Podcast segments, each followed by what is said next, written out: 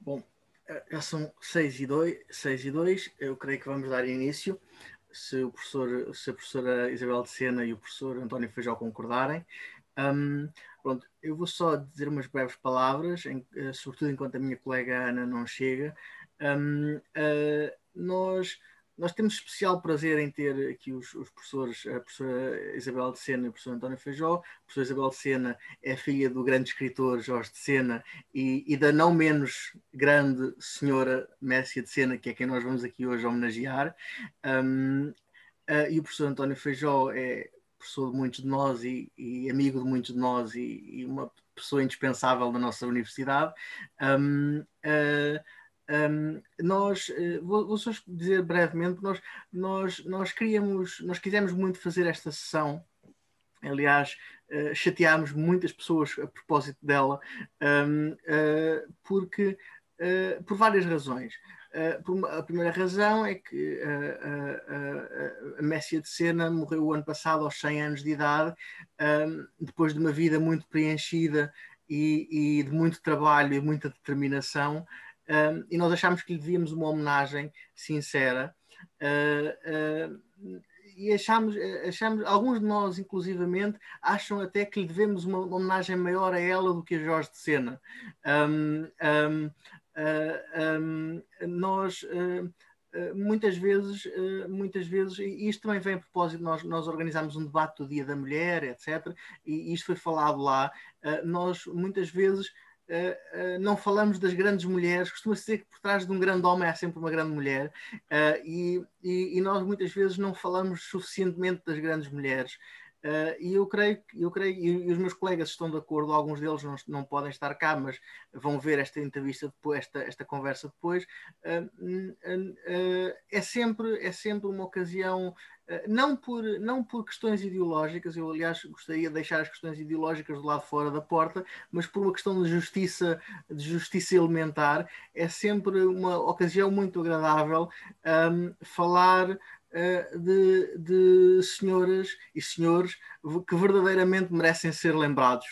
Uh, e uh, nós, achamos, nós achamos que Messia de Sena é uma dessas senhoras e gostávamos de falar hoje aqui especificamente da sua vida, da sua, do seu legado, do seu papel como, como organizadora do espólio e, e editora e, e, e, anotadora também do espólio de Jorge de Sena, um, porque esse é um trabalho uh, uh, porque esse é um trabalho não menos meritório do que a escrita dessas obras pelo próprio Jorge de Sena. Um, uh, e, nós, por, por isso, esta, esta, esta, esta, esta conversa destina-se a, destina a, a ser, sobretudo, uma, uma, um, um tributo sincero a uma senhora que merece ser lembrada. Um, uh, e, portanto, é isso que nós vamos aqui fazer. Diga. Sim. Eh, posso? Pode, pode, pode. Ah, ótimo. Um, em primeiro lugar, muito obrigado pelo convite. É um prazer estar com a Isabel Sena aqui. Um, um, eu não sou exatamente a pessoa que devia estar a falar. Estão pessoas presentes que muito melhor do que eu falariam. Por exemplo, está a Joana Meirim, que escreveu uma tese magnífica sobre Jorge de Sena.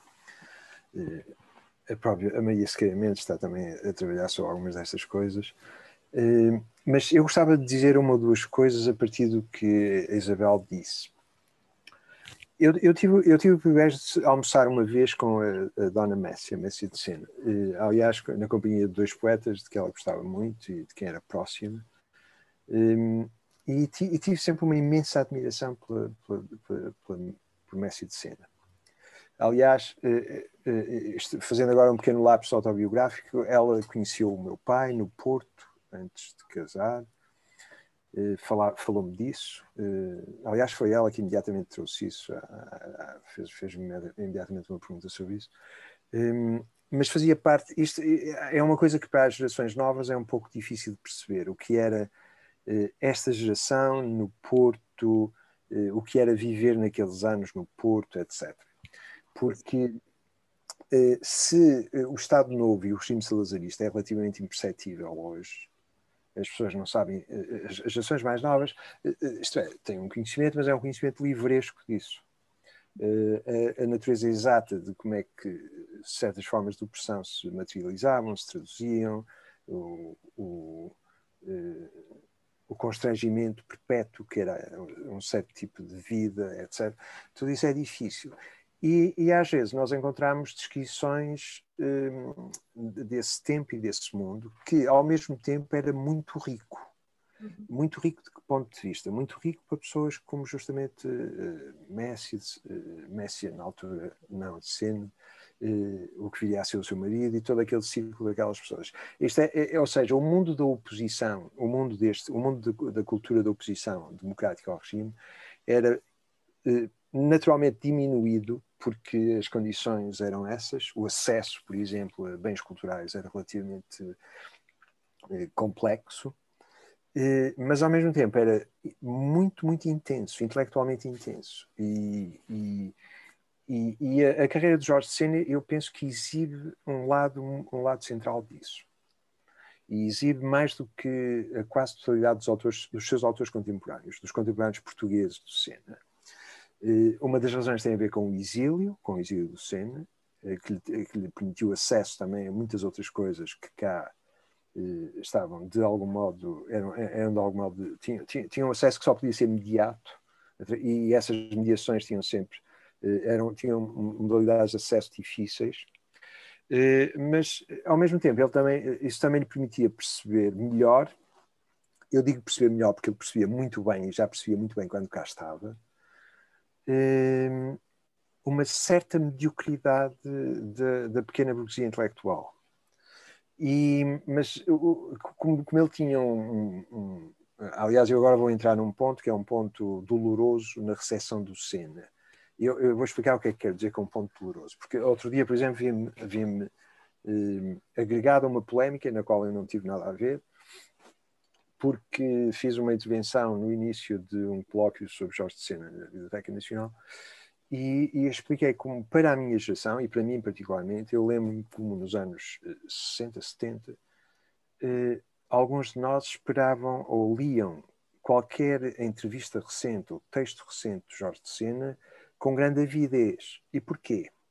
Porque ele vinha, porque ele vinha de fora e vinha sempre com. Aliás, eu, eu lembro de uma fotografia que é uma fotografia emblemática desta posição, em que ele está com uma cara de grande cólera para, para, para, o fotógrafo e com um dedo em riste, e depois o título dizia: Não me convidaram, uh, uh, e se me convidarem, não aceito. Ponto ponto de admiração.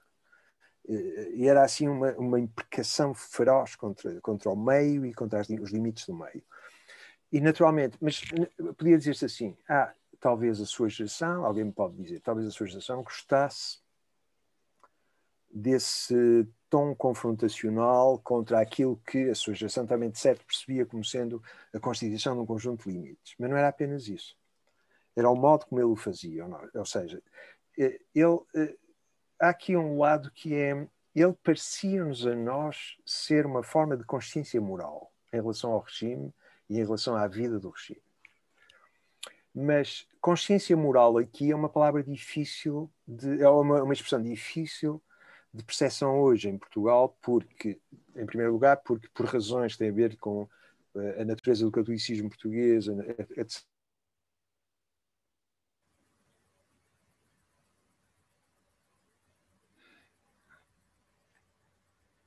qualquer, uma, uma, regra, uma regra qualquer feita ad hoc, não sei o quê.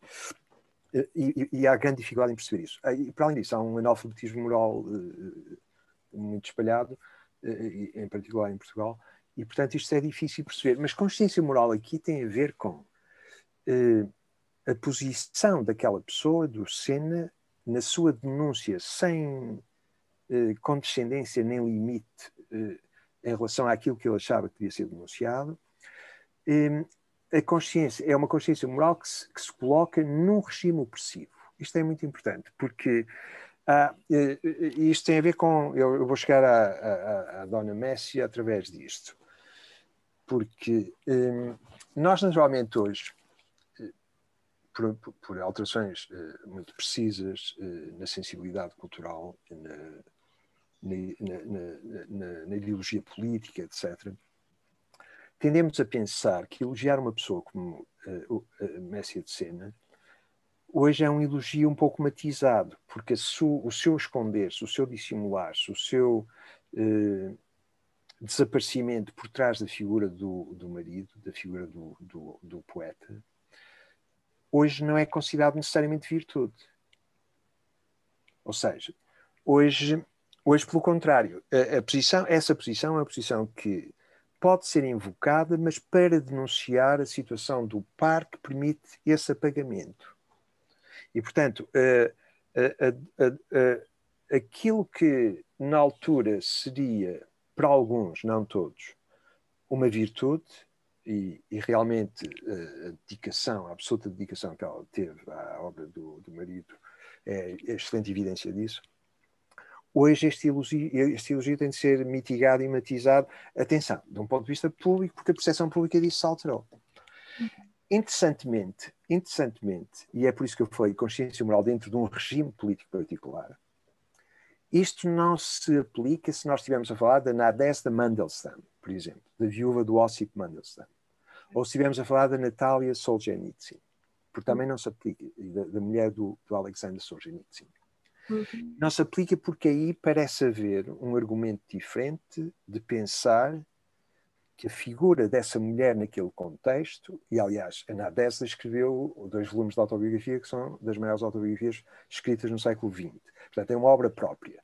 Mas não é a obra própria que, que a coloca numa posição diferente do da Messia de Sena. Porque poderá dizer-se, não, ela contrasta com Messia, Messia não publicou. E, portanto, Messi apagou-se sob a forma. Embora, claro, essa não publicação depois isso possa ser debatido. Mas, mas, mas, mas eh, alguém poderá fazer esse contraste. Eu não, eu não concordo com este contraste. E eu não concordo com este contraste porque, se nós lemos, por exemplo, a autobiografia da Nadezhda Mandelstam, a autobiografia é extraordinária, mas a descrição do que ela faz com o Ossip Mandelstam e que é descrita naquela autobiografia, ou seja, aquilo que é descrito, o, a realidade que é descrita é uma realidade absolutamente admirável. Hum. E, no entanto, em relação a essa realidade absolutamente admirável, também se podia dizer, ah, temos que matizá-lo, porque, de novo, é o desaparecimento de alguém sobre outra pessoa. Portanto, este é um ponto. Eu, quando falei dessa consciência moral, depois, subitamente, vi o meu nome ser invocado num artigo de jornal para dizer que eu tinha esta posição, mas que havia agora pessoas em Portugal que estavam a, a a implodir a figura do Senna, expondo não sei o quê do Senna. E eu achei abusivo que alguém, para já, porque alguém me pusesse uh, uh, no interior de uma polémica que não era a minha, eu não tinha escolhido. Mas, mas, mas a, a razão por que estou a dizer isto tem a ver também com um outro aspecto, que era a impaciência do Sena com muitos dos seus contemporâneos portugueses e com o jogo das instituições em Portugal, nós podemos dizer, é uma impaciência que é objetivamente justificada, por exemplo. Eh, depois, até mesmo depois de 25 de abril de 74, a Faculdade de Letras eh, não fez o convite que deveria ter feito. O poeta Joaquim Manuel Magalhães refere isso, aliás, eh, num ensaio que me foi sugerido pela Maria que relesse, o poeta Joaquim Manuel Magalhães eh, refere isso quando diz, por exemplo, que ele não foi convidado depois de 1974 para a Faculdade de Letras porque diversas pessoas que poderiam tê-lo convidado estavam em posição na Faculdade de Letras de o fazer, estavam a precaver o cálculo académico de um grau ou de uma posição que queriam obter e que, eh, para a qual ele seria um obstáculo gigantesco. E, e, portanto, agora nós dizemos assim, mas agora este, isto leva a um ponto muito interessante, que é a ferocidade com que ele falava de tudo isto foi tida por alguns no tempo como sendo uma forma de megalomania. Havia um lado megalomaníaco na ferocidade com que ele falava. E o interessante é que a posteridade reteve de algum modo a megalomania e com isso está a ocultar a obra. Uhum. Ou seja, aquele mecanismo retaliatório de defesa que ele usou para preservar a obra é agora o objeto sobre que se fala. E isto é extraordinário, que é como se nós estivéssemos a falar de uh, uh, um autor particular e dizemos, este, este, é um autor, agora não estou a falar do Senna, este é um autor particular, é um autor de gênio e que, no entanto, tinha uma neurose particular. E agora dizemos, então, desse autor de gênio não falemos da obra, mas que tínhamos a neurose e descrevamos a neurose. É isto que está a acontecer. Isto é muito, muito bizarro. Mas isto, naturalmente, isto também é uma, é uma forma de não o ler. Uhum. É, é, é uma evasiva de lê-lo. Assim, nós podemos evadir lê-lo. E evadir lê-lo, porque é que nós, porque é que se pode pensar, ou porque é que, ou porque é que em certos lugares nós percebemos que há uma evasão, uma evasiva a lê-lo? Isso tem a ver com a complexidade daquilo que estamos a falar quando falamos de cena. Cena é decisivamente um dos nomes maiores da literatura portuguesa do século XX. Isto, quer dizer, não há qualquer, eh, do meu ponto de vista, não, é? Isto é, não há qualquer. Mas, mas depois há um outro domínio também, que é uh, ele tocou em muitas coisas diversas. Por razões particulares, por exemplo, eu dediquei e tenho dedicado algum tempo da, da minha vida à, à análise do Fernando Pessoa. Mas quando eu leio cena sobre Pessoa, mesmo quando discordo do Senna sobre Pessoa, as intuições críticas do Senna sobre Pessoa, uma intuição crítica do Senna sobre Pessoa pode exceder uma tese de doutoramento sobre Pessoa. A força da intuição, de uma intuição crítica particular sobre Pessoa pode exceder, e, e não é apenas uma intuição crítica. Por exemplo, eu estou a usar isto como exemplo. Uh, vou dar dois, dois exemplos uh, uh, para, para demonstrar como é que este tipo de leitor altamente sofisticado eh, cuja leitura decorre também da sua posição criativa, do modo como se coloca na sua posição criativa. Como é que algumas destas, destas intuições críticas podem ser. Uh, uh, ou, ou, o que é que elas podem revelar? dou um exemplo. O Pessoa escreveu um, escreveu um poema, que é um poema que, que, sobre o qual ele trabalha durante muito tempo, de 1914 a 1924, que é o Céu dela, Ela Canta Pobre Ceifeira. E o João Gaspar Simões escreveu sobre Ela Canta Pobre Ceifeira e diz que este é o poema crucial da carreira de Fernando Pessoa. O poema decisivo da carreira de Fernando Pessoa é Ela Canta Pobre Ceifeira. Uhum. Porquê, que é, porquê que Ela Canta Pobre Ceifeira é o poema decisivo de Pessoa para Gaspar Simões? Porque, para Gaspar Simões, é heteronímia, é uma forma de charada, é uma, uma mistificação, é uma pantominice do chiado, da brasileira do chiado, não tem qualquer uh, consistência. Isto é Gaspar Simões sobre os heterónimos. Quer dizer, eu estou a, a carregar as tintas, mas isto é uma parte da posição de Gaspar Simões sobre os heterónimos. E há um momento em que ele diz, e no entanto, Pessoa encontra-se quando, quando ele próprio encontra a tradição lírica portuguesa. E é o ortónimo que vai encontrar a tradição lírica portuguesa. E nesse encontro da tradição lírica portuguesa, ele finalmente coloca-se no ponto terminal desta tradição literária interna, endógena portuguesa, e é isso que o torna um grande poeta. Quando é que ele faz isso? Com o poema Ela Canta Pobre Ceifeira.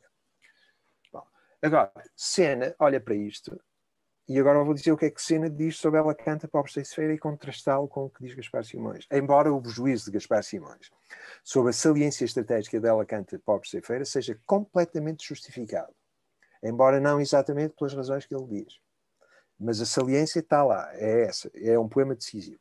Só que Sena diz assim, em 1953, Sena diz assim: ela canta Pobre Ceifeira é uma versão do poema de William Wordsworth, The Solitary Reaper. E isto é conclusivamente demonstrado, é absolutamente irrefutável.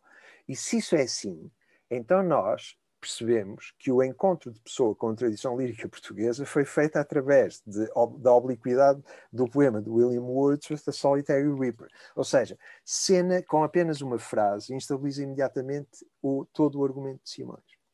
Mas não é apenas isso que, que Sena faz. Aliás, Sena faz uma coisa num texto maravilhoso, que é uma das coisas melhores, eh, alguma vez escritas sobre Pessoa, em que ele, o que é que ele fez? E a propósito, ela canta Bob Sefer. Ele, eh, eh, e isto tem a ver também com uma coisa que é muitas vezes objeto de crítica em Jorge de Sena, que é eh, e que, e que, em certos contextos eu devo dizer que é naturalmente passível de ser criticado, que é, é aquela ênfase que era muito do seu tempo estruturalista no quantitativo, nas estruturas, etc. Tudo isso, pronto. Mas essa ênfase também tem outras formas de ser exercida. Por exemplo, Sena olha para ela, canta Pobre Ceifeira, e a certa altura diz assim: este poema faz parte de um conjunto de poemas escritos num metro que é um metro altamente minoritário na carreira poética de pessoa, que é o octossílabo. Então, o que é que Sena faz? Olha para todo o corpus de que dispunha na altura e vai ver onde é que estão poemas octossilábicos. e descobre, e descobre que os poemas octossilábicos acontecem normalmente em dias. Assim, em três dias, o, o, o pessoa escreve sete poemas octossilábicos e depois fica seis meses sem escrever nenhum. Isto, e, mas agora veja, isto na, na, na, na aproximação de alguém que não fosse o Senna seria uma trivialidade. Mas o Senna liga isto à emergência dos heterónimos, porque ele diz assim: este surto octossilábico é ele à procura do metro, de um metro particular, da maneira do domínio de um metro particular. A partir do momento em que ele tem esse, aquilo que o Senna diz, esse ritmo obsidiante dominado, então ele pode passar a outra coisa. Mas dominar um ritmo obsidiante é a mesma coisa que dominar a figura de um heterónimo. São a mesma coisa. E este argumento, que é um argumento extraordinário, são duas páginas num, num texto do Senna sobre, aliás, num, num, livro que ele estava a pensar fazer sobre ela canta Safeira e que nunca fez. Portanto, eu, reparem, eu comecei agora a falar de Senna e a tentar explicar porque é que me parece que a obra dele é extraordinária e estou a perder-me em dois pequenos passos de um ensaio de Senna sobre Fernando Pessoa. Agora alguém poderá dizer, oh, mas porquê é que então você não fala dos poemas? Porquê é que não fala do, do romance? Ou seja, de tudo aquilo que é a parte maior da, da, obra. Uh, embora deva dizer que não há, eu não acho, e o, e o, e o próprio Senna não acha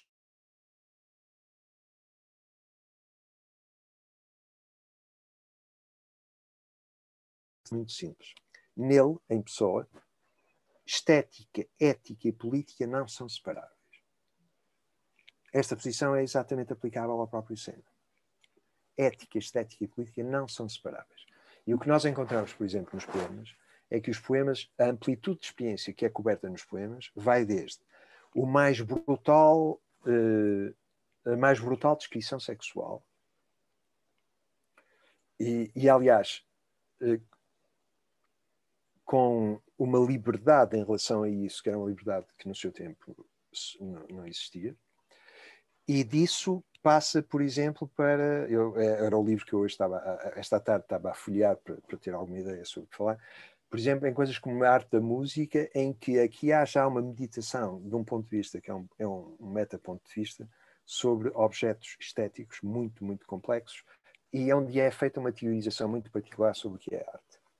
Isto, esta oscilação, esta amplitude, é uma amplitude de cena que é raro encontrar uh, noutros autores. Ou seja, em muitos, uh, o que nós encontramos, aliás, o, o Pessoa tem um texto maravilhoso sobre isso, que é em que nós encontramos em muitos autores, não apenas portugueses, é o encontro de uma maneira ou de um modo particular e depois é a replicação desse modo. No caso de Senna, isto não é assim. A carreira é muito acidentada, muitos modos, e não apenas, e, e muitos, e, e, por exemplo, no, no, domínio da poesia, é uma contaminação de todo tipo de preocupações que estão fora do poético, do, do corpo poético.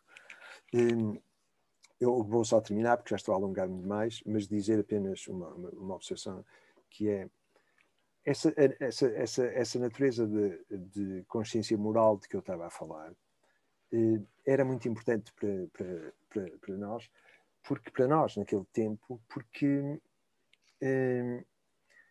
e isto, isto, agora, isto agora é uma definição de liberdade muito peculiar, que é assim. Suponham que você, suponham, e agora estou a falar às pessoas que não passaram por isso, que vivem no regime, no regime que é o regime salazarista. No regime salazarista, naturalmente, é uma, a, sociedade, a sociedade portuguesa está fraturada. E uma pessoa pode, e, por exemplo, no meu caso, eh, eh, qualquer descrição do salazarismo como totalitário é absurdo completamente absurdo. Porque era perfeitamente possível encontrar um nichos de liberdade e lugares de liberdade. Uh, mas as pessoas que, que viviam no interior e, e, e, não era apenas viver no interior, as pessoas que se opunham ao regime e falavam em oposição ao regime, um, havia sempre um traço ou um laivo de que o regime existia e os oprimia, e era opressivo. Eu acho que há uma diferença qualitativa no modo como Jorge Sena falava, que é, ele falava com uma, uh, um, de tal modo destacado de tudo o que eram os valores do regime, e uh, zurzindo de tal modo o regime com o dedo, que aquilo era para nós saudável, porque a distância que criava eh, distendia, o, distendia o, o espaço. E, portanto, lê-lo, ou ler uma entrevista dele e ler uma diatribe dele, e ele tinha muitas, com grande força contra coisas, isto tinha um lado que, por exemplo, as diatribes de outros, e há algumas delas até mais violentas, de pessoas no interior, mas essas eram manchadas, eh, percebia-se que havia o constrangimento do espaço, do espaço envolvente. No caso dele, isso ele, ou seja, eh, parece que ele com o dedo em risco tinha furado a caixa, a tampa da caixa. Enquanto, eh, atenção, eu não estou a dizer que isto é necessariamente uh, superior a, por exemplo, alguém que sofre no interior e que não, não e cujo dedo não, não, não, não, não, não destapou a caixa. Aliás, isso pode ser até mais pungente, mas não é isso. Mas ali havia uma liberdade no modo como era feito, que era uma liberdade que vinha dessa capacidade mental de se afastar.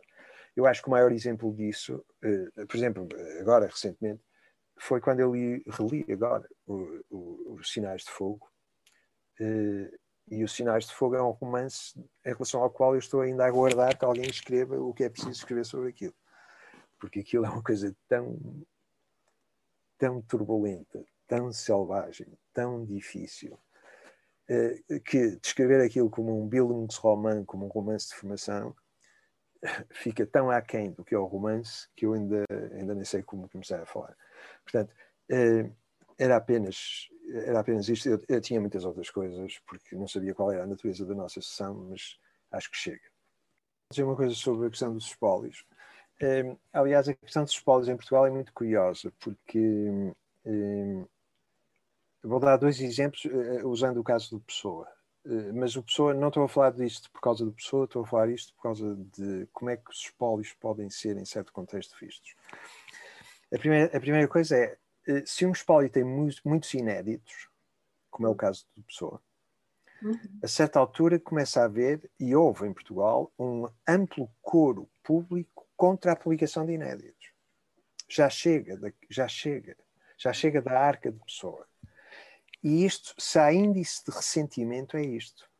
Eu não conheço uma coisa que seja mais índice de ressentimento do que isto. Porque isto é a mesma coisa que alguém dizer Uh, eu adoro champanhe, mas não quero mais champanhe. Acabou o champanhe. Se o champanhe é bom, por que é que você não quer mais champanhe? É muito estranho que subitamente tem um ascetismo extraordinário e não queremos mais pessoas. Uhum. E chega a haver pessoas que têm uma posição tão ascética que dizem que tudo aquilo que for publicado postumamente de um autor não deve ser considerado obra do autor. O que, no caso da pessoa, quereria dizer que o livro de desassossego deveria deixar de existir. É muito bizarro.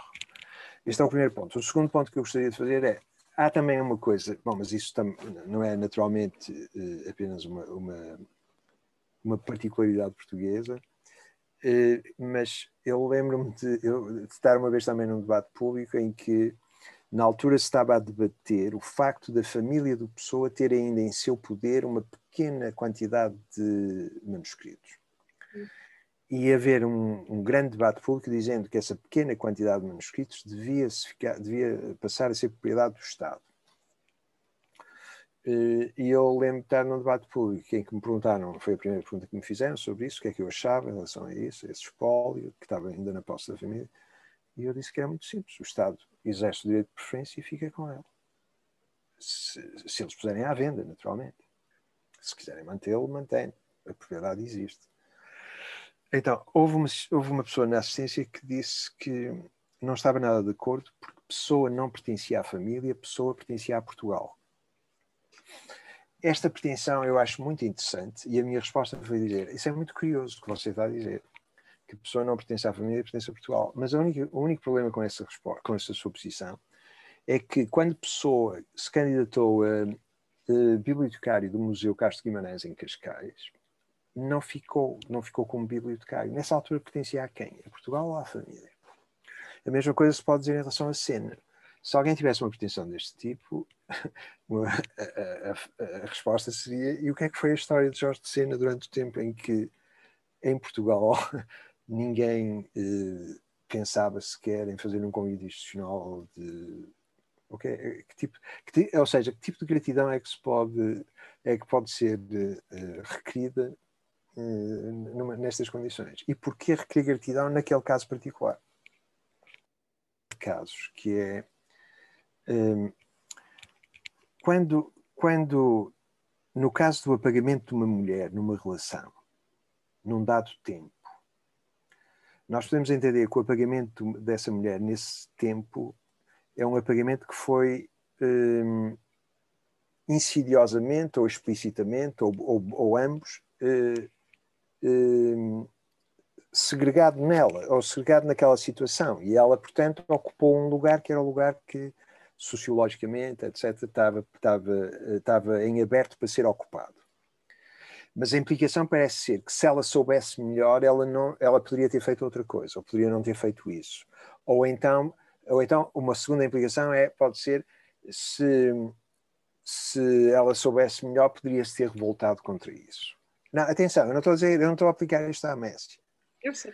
Não, eu estou só a dizer que é, isto é um argumento que é usado. Mas este argumento ignora uma outra possibilidade, que é alguém autonomamente escolher uma, fazer isso. E essa escolha autónoma de fazer isso é possível.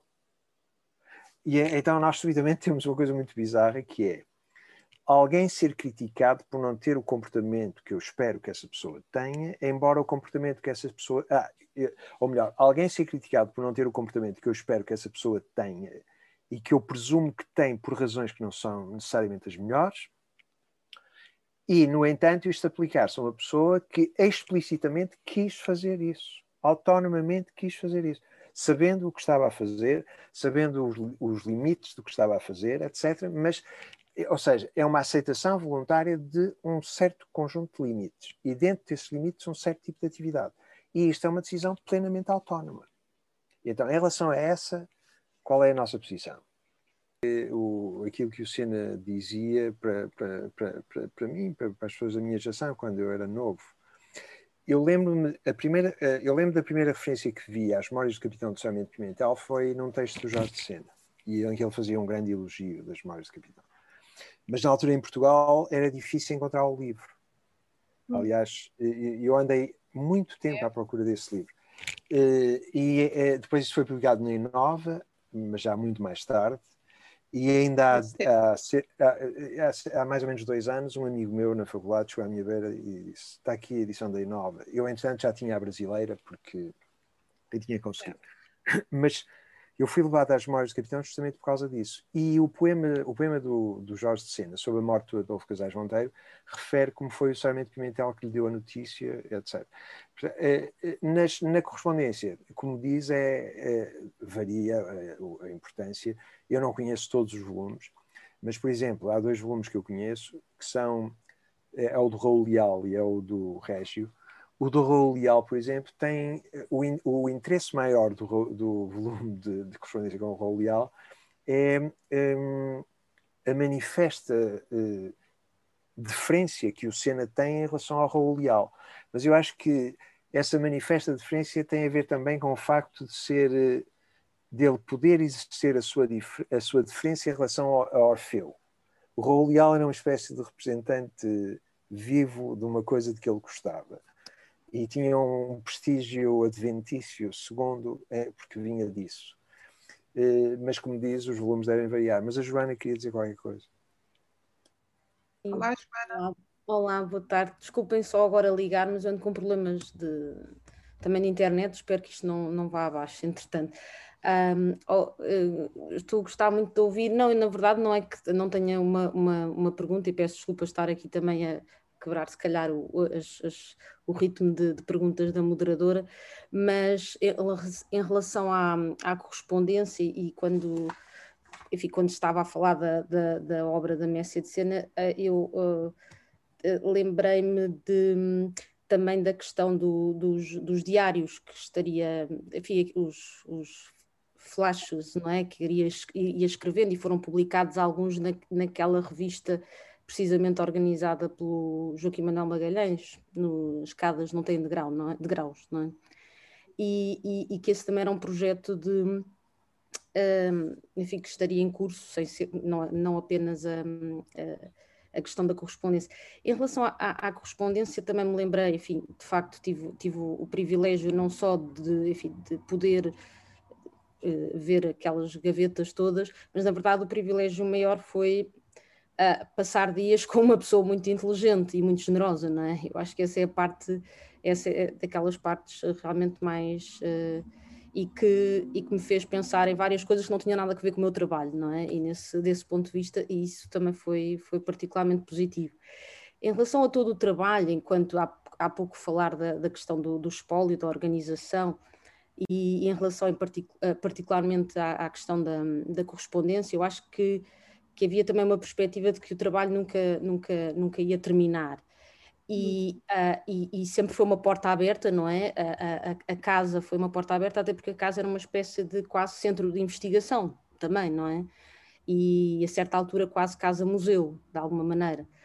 Um, e, e, enfim, lembro-me de, deste refrão uh, nesses dias e depois também na correspondência que troquei, que era um bocadinho a ideia de a glória não é para mim, é só para facilitar o trabalho dos outros e há uma ideia de organizar espólio de ser facilitadora do trabalho dos outros. Eu acho que isso é, é? isto sobretudo porque há sempre aquela ideia de, de, famílias e de espólio que é, digamos, dificultar o acesso e, e a organização, mas aqui realmente havia um espírito muito aberto e muito democrático, não é? De que todos podiam uh, ler, não é? O, que ali estava, independentemente de serem académicos ou não, não é? Que tivessem interesse e gosto. Esse, esse aspecto era, eh, também achei muito especial. Em relação à, à correspondência, de facto, também acho que.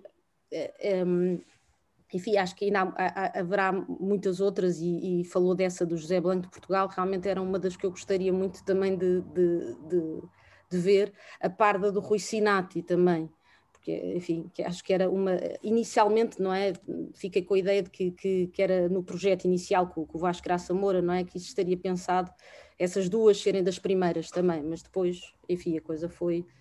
A recepção também da correspondência em Portugal também não era uma coisa propriamente fácil como projeto, não é? Isto nos anos 80 foi também qualquer coisa de muito, muito inovador.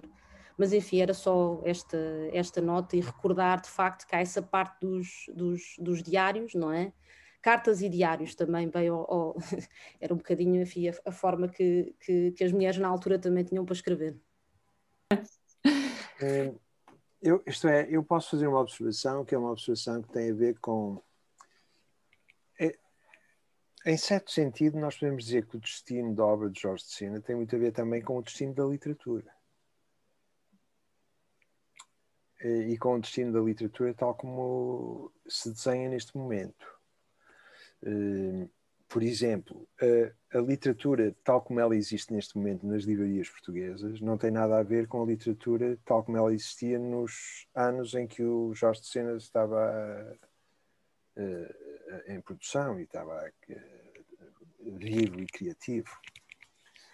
Isto é, agora há uma espécie de mercantilização da literatura e há uma série de uh, promoções assim factícias de nomes, de autores, etc., eh, que criam um, é, um ambiente, um, um, ecossistema destas coisas que é muito particular.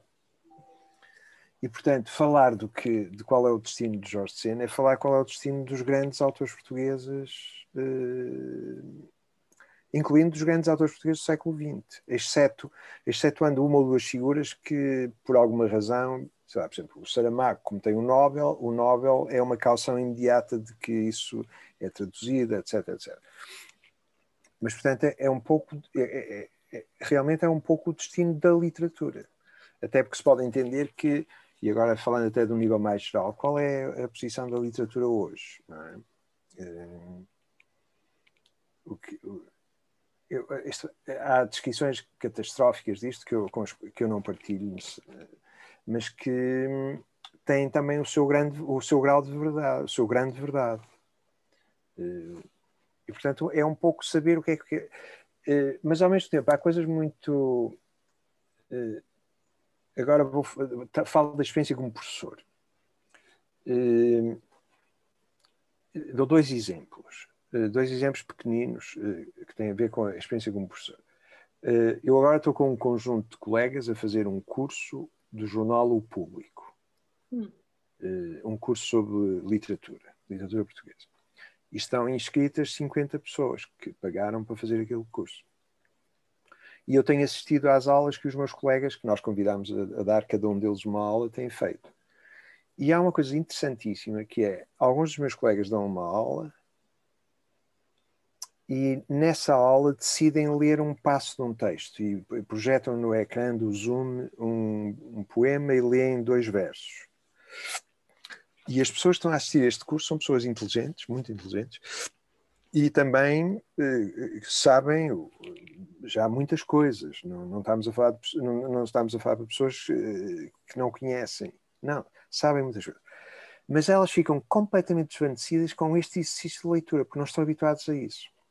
E quando isso acontece, começa a aparecer no bate-papo, como no chat, cá em baixo, coisas a dizer, é extraordinário, que coisa maravilhosa, o que é que eu posso ler mais? Ou seja, porque realmente não, não é uma atividade que seja eh, ensinada. Isto é o primeiro exemplo. O segundo exemplo, eh, fui convidado por um, uma escola secundária de Lamego a falar para os seus professores e seus alunos. E também fiz o mesmo, também falei de mas há uma, uma, aqui já é uma outra coisa, que é, por exemplo, eu estava a falar para os alunos e para, para os professores e estava a dar um. O, eh, estava-me a referir ao o, em que é que consiste ler um poema. Uma pessoa começa a ler um poema e no quarto verso há um, um puzzle. Eu não percebo o que lá está. E então eu estava a dizer aos alunos: bom, a maior parte das pessoas têm paciência e dizem: não, não, não percebo. Eu digo, isto é prematuro, você deve continuar a ler e depois à frente, se calhar, vai ter informação adicional que vai permitir dissolver aquele puzzle. Mas, depois, mas o interessante é isto, mas também acrescento. Mas é possível continuar a ler o poema, o poema ser uma experiência satisfatória e aquele puzzle nunca ser resolvido. E, e até podes, e podemos chegar à constatação de que eu sou incapaz de resolver aquele puzzle. E as reações finais, por exemplo, de professores, é de uma libertação, porque finalmente eles conseguem pensar que isto é, é nisto que consiste a leitura. Ou seja, há uma ignorância do que é a leitura, há uma ignorância do que é a leitura prática, real. Eh, e quando as pessoas são confrontadas com isso, ficam maravilhadas, dizem, ah, que coisa interessante. Eh, e isto é, isto é ao nível cá em baixo. Mas depois, quando eu estava a dizer que o destino da obra de Jorge Sena é o destino da literatura, isto já é uma coisa mais ampla, porque é pode parecer, ei, estamos a falar de uma coisa tão gigantesca, parece uma coisa quase eh, planetária. Não, não, mas tem a ver com isso, tem a ver com isso, tem a ver com qual é o grau de sobrevivência destes objetos. E se estes objetos, que são objetos muito complexos, muito sobreviverem, então ele sobrevive. Mas isto é, mas, mas a, a dúvida é uma dúvida sobre o destino da literatura. Uh, eu, eu, queria também agradecer muito uh, à professora Isabel de Sena, em primeiro lugar, uh, pela extrema generosidade e disponibilidade, o professor António Feijó, que é uma pessoa indispensável na, nossa, na minha e na nossa, creio que mais pessoas aqui, vidas intelectuais, um, e, e, que, mais uma vez, foi brilhante como sempre. Um, uh, queria agradecer a Ana que organizou este trabalho e, e, e chateou uh, meio mundo para conseguirmos fazer, fazer, fazer estas coisas, como eu aliás também tenho o hábito de fazer quando sou eu a organizá-las. Um, queria agradecer aos presentes, ao João Almeida, que, que é uma espécie de consciência minha, uh, de, de, de, de, alter ego que, que, que, que, me acompanha aos passos uh, aqui no jornal uh, e, e, a todos os presentes, em especial à professora Maria Sequeira Mendes, à professora Joana Meirinho, que já cá não está, um, ao Cristiano, a, a, a, to, pronto, a todos. E uh, muito obrigado por terem vindo, muito obrigado aos professores mais uma vez. E eu vou, agora vou parar de gravar. Se, quiser, se os presentes quiserem ter um bocadinho de conversa descontraída uns com os outros, podem, podem fazê-lo. Vou parar de gravar e muito obrigado a todos. É. Não sei